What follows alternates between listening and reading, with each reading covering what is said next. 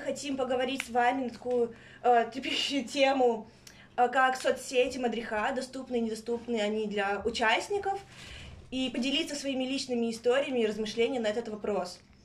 Итак, ребята, с чего начнем? Э, Как вы думаете, можем ли делиться вообще своей жизнью с ханихами и насколько эта грань, вообще какая это грань? Блин, Но Инстаграм вообще как бы это была изначально платформа, чтобы я выкладывала туда что-то свое личное, типа свою конкретно жизнь. То, что подростки подписываются на меня, это уже им интересно познакомиться с моей жизнью. Да, я понимаю, что это работа, но Инстаграм это как бы моя личная жизнь. И я Не не вижу в чем-то... и- Ну да, понятно, что есть какие-то такие ограничения, которые нужно скрывать там, типа, вот прям, ну, настолько какие-то прям вау. Но остальное, я не вижу никакой проблемы что-то выставлять. Ну, когда я проходила Лехот, э, и ведущая сказала мне такую фразу, по сути, мы, мадрихи, становимся медийной личностью, публичной личностью. И участники за нами следят, и мы все равно остаемся для них каким-то примером. И надо отслеживать то, что ты выкладываешь. И мне лично с этим немножко не ок, потому что я хотела бы делиться с миром почти всем, что происходит в моей жизни, потому что для меня это важно. Но Хорошо. приходится ставить рамки, и мне с этим некомфортно. Можно я задам вопрос на следующий, Давай. такой, который тоже не волнует тема? Э, хорошо, создавать другой приват-аккаунт, то есть, типа, туда находить всех своих друзей опять это все делать, чтобы скрыть от ханихов какой-то свои вот, э, то, что нельзя им, например, показывать, там, не знаю, алкоголь и сигареты. Но тогда получается, что я ущемляю себя же, чтобы создать себе приват-аккаунт, потому что я там что-то скрываю. Ну, ну и как бы дети-то все равно видят этот второй аккаунт, и они понимают, что ты с какой-то стороны, возможно, лицемеришь в общении с э, ними. Да, но другой вопрос в том, что они все это видят и так в повседневной жизни, каждый день, как бы алкоголь, сигареты. Э, просто в том, что мы для них, вопрос в том, что мы для них служим примером, и э, как бы насколько для нас э, комфортно, некомфортно выставлять или не выставлять какие-то определенные вещи из нашей личной жизни. То есть э, есть ли у нас какие-то рамки вообще выставления информации для общего обозрения вообще всех, не только участников, или э, мы создаем несколько аккаунтов, один там для подростков, для ханихов, один для друзей, один вообще общий, как бы, и насколько нам хватает времени вести кучу этих аккаунтов. Вот возвраща- Возвращаясь к теме второго аккаунта, не будет ли это немножко лицемерием по отношению к, к участникам? Как по мне, Мадрид должен быть честным, насколько он может быть с участниками. И когда я создаю второй аккаунт, который, не знаю, больше для таких друзей и для такой более публичной, нет, не публичной, такой отор... Блин, слово не могу подобрать, черт. жизни оторвы, грубо говоря, когда ты идешь по клубам, не знаю, выпиваешь. Лично мне некомфортно выкладывать алкоголь в мой инстаграм, но я бы хотела иногда делиться такими моментами. Как вы думаете по поводу алкоголя? Э, Ну, я против того, чтобы, конечно, выкладывать алкоголь, и можно, конечно, поставить это для лучших друзей, но все, что как бы выливается в интернет, оно остается в интернете. Есть такая пословица, вот, и это все равно может дойти до детей. Но тут уже вопрос в том, насколько ты вообще, э, ну, как ты живешь. И все равно ты не можешь э, держать постоянно эту рамку. Ну да, я вот буквально вот э, в октябре праздновала день рождения, и, извините меня, это мой день рождения, это мой праздник, и же я выставила в Инстаграм историю, где мы с друзьями по бокалу вина, там, типа, чокаемся, эгэгэй, и как бы, ну, а что в этом плохого? И хорошо, ну, конкретно на моей работе, типа, да, э, дети знают, что я курю, но они же знают, что там во время занятий, там во время вот что-то такого, лагеря, это все такое, я, ну, я не могу курить, потому что, как бы, есть какие-то такие правила, они знают это, и ну, мои спокойно к этому относятся.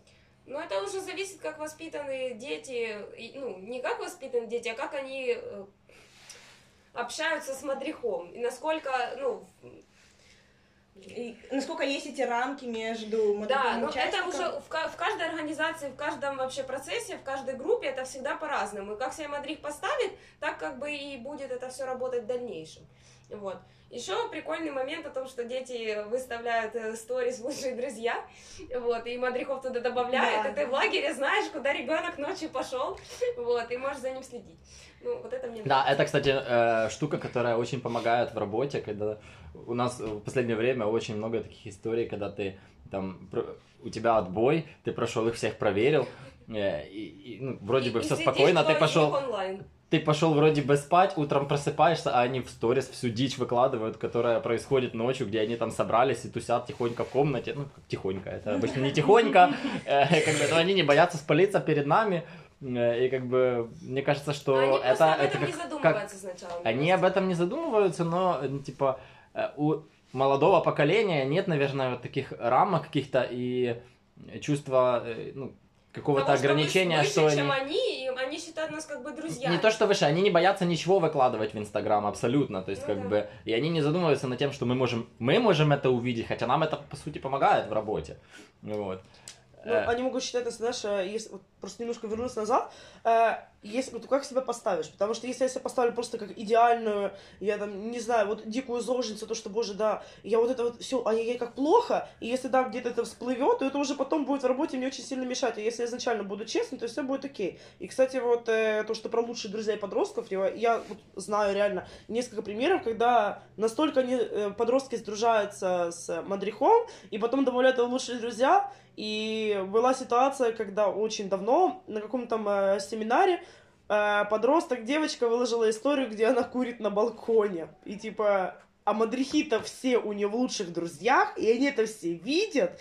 И они не понимают эту рамку, они думают, что, ага, вот ты настолько круто, мы с тобой в группе, ты настолько круто меня ведешь, что, вау, мы с тобой бестфренды, что потом они начинают переходить очень сильно эту рамку. Если они начинают переходить эту рамку, то вот что делать? То есть, Ну, типа, тоже я могу себе начинают- это позволить или Они, это они? Ну. начинают тебя считать типа своим другом, и э, ты, они могут тебе ночью написать, э, они, ну, переходят личные границы, они считают, что ты их кент.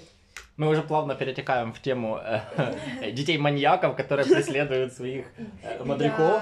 Да. Э, У меня есть на этот счет личная история. Э, После очередного лагеря я приезжаю снова в город в организацию, в которой там ведем занятия. И я уезжаю уже домой, и ребенок, который был и в лагере, и на этом занятии, пишет мне, Костя, я к тебе хочу. И там смайлик с сердечками. И я понимаю, что, типа, ну, как бы, общеустановленное правило, да, мадрих, они хло, и сейчас уже их мадрих, мадрих, ло. А, и, и я пишу этой, этому ребенку, этой девочке, говорю, Лерочка, нельзя такие вещи писать взрослым дядям. Это, на самом деле, с одной стороны, смешно, а, и она мне в ответ пишет, прости, я забыла. Я понимаю, что, ну, как бы, мне, с одной стороны, некомфортно с этим и не окей, потому что, ну, как бы, у меня не может быть никаких чувств к этому ребенку, кроме как э, чувства какого-то выполнения долга, да, поделиться какими-то знаниями, опытом, чему-то научить, э, принести какую-то пользу в ее жизнь. Э, э, Это очень важно, но когда вот переходят такие какие-то рамки, и когда дети влюбляются в своих мадрихов и начинают их преследовать, это, конечно, выглядит очень странно. Криповенько. Ну вот, и не всегда мадрихи, когда они работают на группе, они со всеми детьми, ну, как- грубо говоря, обязаны э, быть приветливыми, э, нормально общаться, э, вот, и дети думают, что это, как бы, мы проявляем свою дружбу к ним и какие-то дружеские отношения, но на самом деле это, ну, возможно, не так, и просто, может, это для кого-то, для кого-то мадриха это просто работа, и что он так общается с детьми, и, а они думают, что он так с ними общаться будет и дальше, уже вне группы. Может, И- просто это момент того, что мы в своей работе не замечаем сами, как мы э, как бы ослабляем эти рамки для них. Может, просто стоит на группе держать эти рамки более строже, то есть как бы акцентировать на этом внимание, ну, не часто, но проговаривать это с ними. У меня из этого диалога а, возник такой открытый вопрос, на который мы уже вряд ли успеем ответить, и, наверное, не хотели бы, потому что сугу- сугубо личное дело, насколько мы готовы давать свои контакты, свои аккаунты участникам, и насколько мы готовы продолжать с ними такое же дружеское общение после лагеря, хотя это уже наша личная жизнь, и работа, по, по сути, закончена. На этом все. Наш подкаст закончен. Спасибо, что были с нами и прослушали это все до конца.